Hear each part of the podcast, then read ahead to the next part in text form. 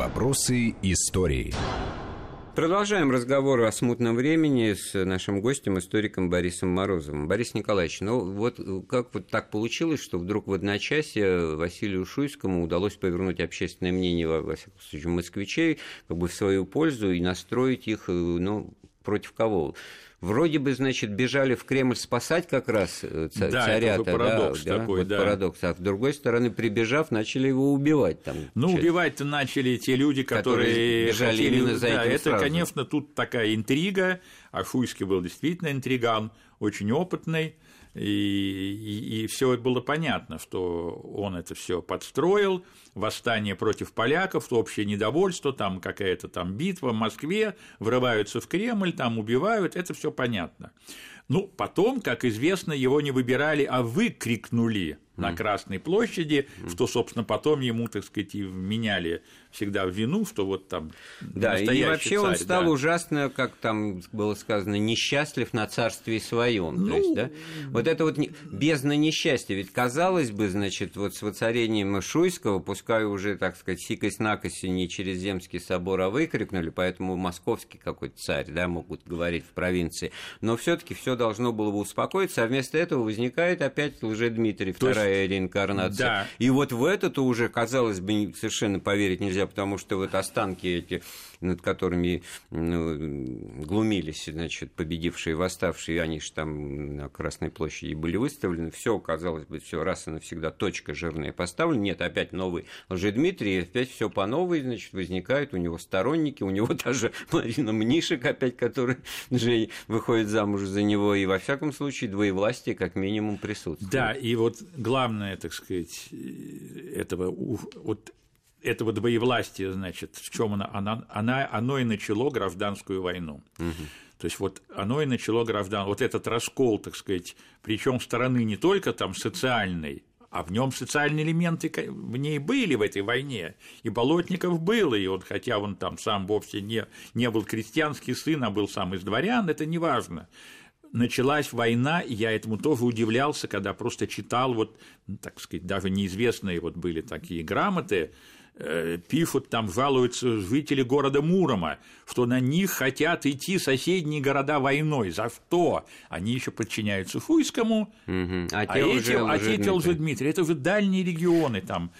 То есть она войн- идет вот гражданская, война Гражданская, город с в которой вот это вот на, на примере более понятном, значит, это когда, значит, белые генералы, которые за помещиков, а они все, родом там сплошь и рядом через одного из крестьян, как Деникин, там, Да. и Корнилов из казаков, там и так далее, да, а у красных наоборот Да, вся тоже эта дворянские белая генералы, кость, да, и да. Брусиловы Это война там, вс- значит, про И вот всех же против так всех.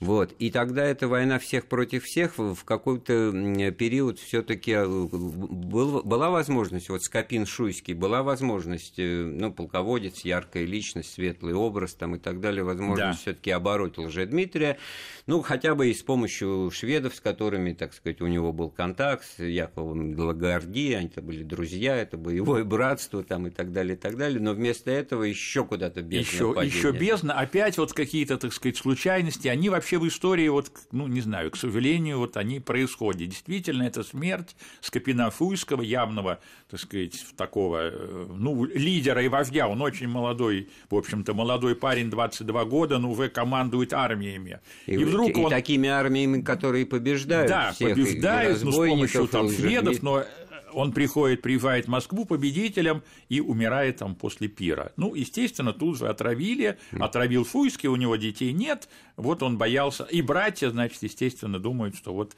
они хотят наследовать, а не Скопин. И в результате, значит, И, э, и эти шведы в результате что? Завы- ну, это тут ну, под Клушиным они да. переходят вообще на сторону Да, поляков, потому да. что, ну как не заплатили, да? Да. Ну, и, и само русское войско не, не воюет каким-то образом, оно деморализовано, значит, ну и шведам тоже говорят, Ну, что нам больше всех надо, что ли? И да? в итоге шведы захватывают Новгород, Они поляки, на- так сказать, идут э, к Москве, ну и тут вот эта вот альтернатива, значит, это, собственно, э, Семибоярщина выбирает, ну как выбирает, так сказать, Приглашает. Предлагает вот, вот здесь нового вот что царя. Важно. Ведь с точки зрения там, традиции европейской, вот это, это вот нормально было, с одной стороны, приглашение какого-то, так сказать, титулованного, родовитого, да, так да. сказать, из определенного круга, так сказать, претендентов, так, чтобы это было освещено всеми, так сказать, необходимыми э, традициями человека. Но вот тут, значит, Владислав. Поляки боятся, что отправят они его туда, его, значит, перекуют. Да. Отец его просто православные попы, значит, так... его воспитают, значит, переучат, и мы еще нахлебаем все горе, он станет московским царем и будет в интересах России, да. А здесь, естественно, боятся, что все это чохом в Варшаве продается, и ничего здесь нашего совсем не будет. Это вообще утрата государственности. Вот, так, вот в этой ситуации, значит, э, что получается? Тут э, правых и виноватых так быть не может, просто умножается да. гражданская Но война. Вот тут этого смута переходит в какой-то полный, так сказать, катастрофу государственную, что все начали уже, то есть государство просто действительно реально вот распадается на части. Вот огромная территория Новгорода там под Шведами, здесь, значит, вот... Э, на западе поляки. Да, там поляки, да еще разные поляки, еще да. некоторые поляки там Которые поддерживают... Это, да, Дмитрия II, Семибоярщина выбирает так сказать, этого Станислава, царевича Владислава, mm. которого поддерживают там другие поляки. Они... Да, то есть приходят поляки, да. войска более такие статусные от, да, от Кремль, да, но... и, и, и вот с ними уже, на, них все и кончилось, с изгнанием этого двух полков Струси там, и Будилы, да. да?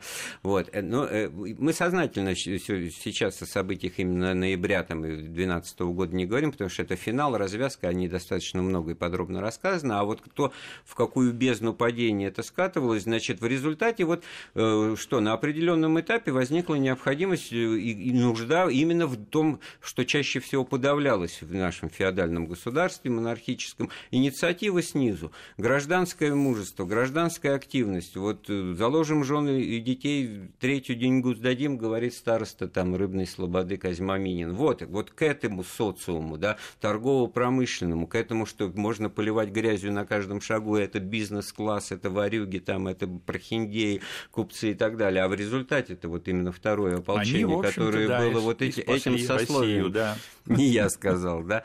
И что действительно, а почему первое не смогло тогда? Ведь первое князя Трубецкого, в котором было и немало казаков, и да, дворян, да, и прочее, да. ну и посильнее вот... было с военной точки зрения. Да. Ну вот тут просто вот такой раскол, во-первых, вот некие противоречия. То есть вот казаки не смогли, так сказать, ужиться с дворянами, в итоге убивают Липунова.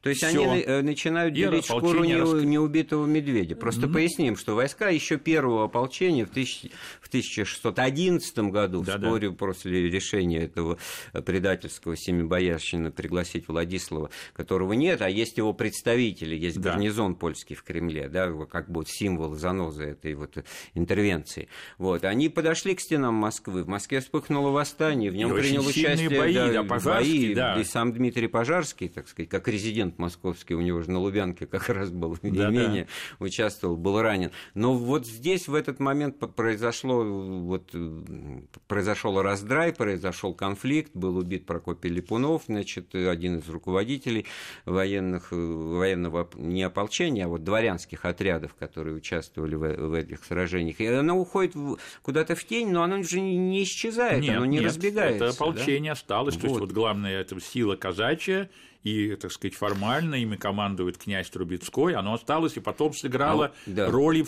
вот во втором ополчении, вот это вот их взаимоотношения угу. Пожарского с Трубецким, с казаками и так далее. Вот, а вот эти вот казаки Трубецкого, это, это тот при, привычное или еще непривычное прочтение того, откуда эти люди взялись и что они из себя представляли, эти казаки, потому что ну, это интересно знать, что это было в начале 17 века, потому что казаки присутствуют и в отрядах Лжедмитрия, и вот в ополчении, и в первом, и во втором, и сами по себе какие-то разбойничные. Да, казаки отряды. были разные, причем действительно вот тогда очень много появилось казаков как бы вот внутренних, не этих окраинных, там, не донских, там, не запорожских, которые как раз с Дмитрием то есть еще с первым приходили сюда, а это вот вообще, так сказать, вот это вот казачество, это огромное так сказать, движущая сила смуты, и в итоге и... То есть вот людей, сдернутых с оси жизни, да. как Булгаков писал, да. которые стали да. вот вольным да. таким сословием, они... потому что нормальной да, жизни но... уже не проживешь. Но они именно вольные, но у них есть организация, да. вот да. этот казачий круг, угу. это все таки вот эта сила, которая сыграла